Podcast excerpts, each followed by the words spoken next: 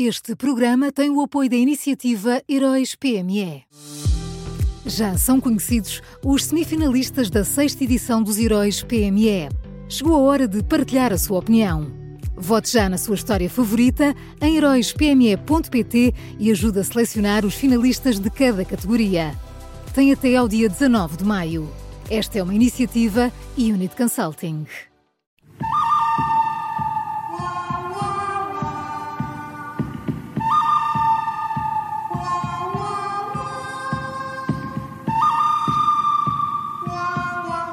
Começa agora uma nova edição do Bom, o Mau e o Vilão das Manhãs 360, sempre com o Miguel Pinheiro. Fala, Miguel, bom dia. Bom dia, Maria João. Bom dia, Miguel. Quem é o bom de hoje?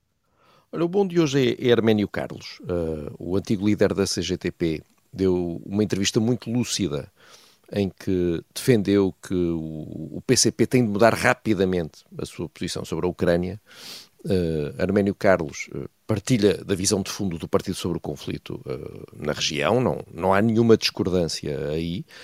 simplesmente ele acha que o PCP cometeu um erro enorme ao não admitir que de facto a Rússia invadiu a Ucrânia.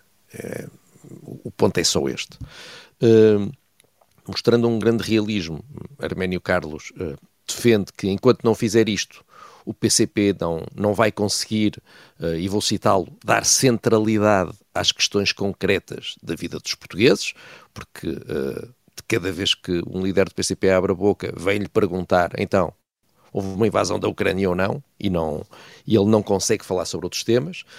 Uh, nós, nós não devemos deixar-nos enganar pela conversa da unidade no PCP. Uh, o partido ficou muito dividido por causa deste assunto, continua muito dividido por causa uh, deste assunto.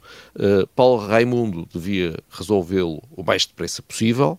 Uh, como mostram as suas primeiras entrevistas, se calhar já está a tentar fazer isso. Pode estar a haver aqui uma mudança gradual do discurso do PCP para tentar ultrapassar isto rapidamente. Vamos ver se é mesmo assim. Acho que as próximas, as próximas entrevistas de Paulo Raimundo, as próximas intervenções também vão ajudar a perceber.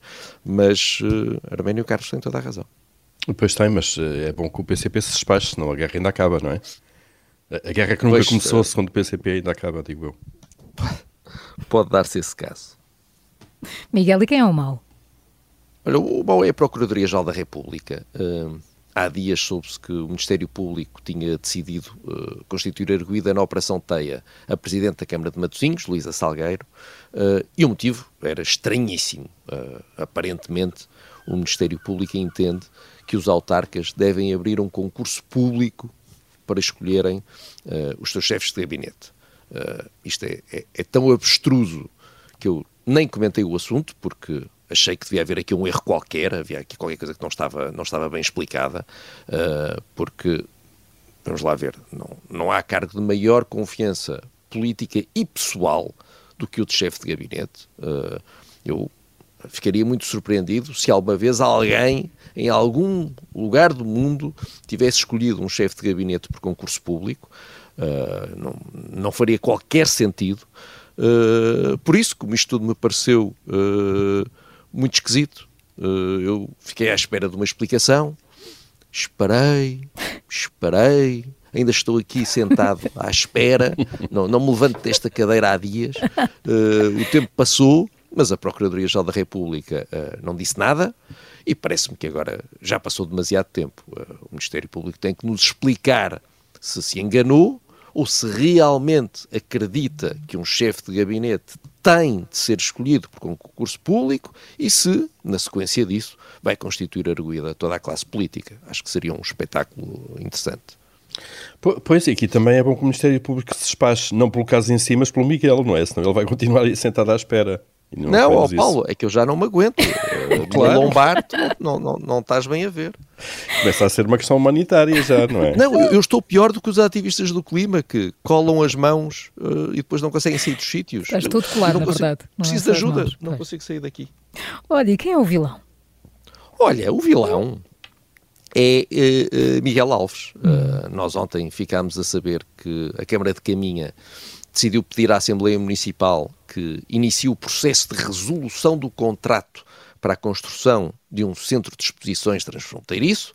Uh, como consequência uh, dessa decisão, o município vai pedir a devolução dos 300 mil euros que foram adiantados ao extraordinário empresário e PhD uh, Ricardo Moutinho. segundo parece, depois de contactos muito recentes em que o empresário se comprometeu a entregar um seguro calção e uma garantia bancária. Os dias uh, passaram e, surpreendentemente, imaginem lá, não é que, vocês vejam lá isto, uh, o, empresário prometeu um seguro calção e uma garantia bancária agora nos últimos tempos e não chegou nem a garantia bancária nem o seguro calção. Vocês acham que isto, como é que é possível? Isto deve ter sido qualquer coisa no CTT, não sei se houve uma greve, qualquer coisa, mas enfim, não chegou nada e a Câmara diz agora que, apesar de querer muito, muito, muito este projeto, uh, uh, eles, vou citá-los, não o querem a todo custo. Uh, e cai assim o último argumento que restava a Miguel Alves, pelos vistos, já nem caminha que era aquele negócio a que tinha direito, mas que a Corte de Lisboa, por soberba, lhe queria retirar, e eu acho que fica aqui uma lição para o futuro que Miguel Alves devia escrever numa pedra. É que quando perdemos o poder, até os nossos amigos políticos desaparecem. Vamos então ao resumo bom desta quinta-feira. O antigo líder da CGTP, Herménio Carlos, o mau a Procuradoria-Geral da República e o vilão de hoje é Miguel Alves. Foram estas as escolhas do Miguel Pinheiro na Rádio Observador e que também pode ouvir a qualquer hora em podcast.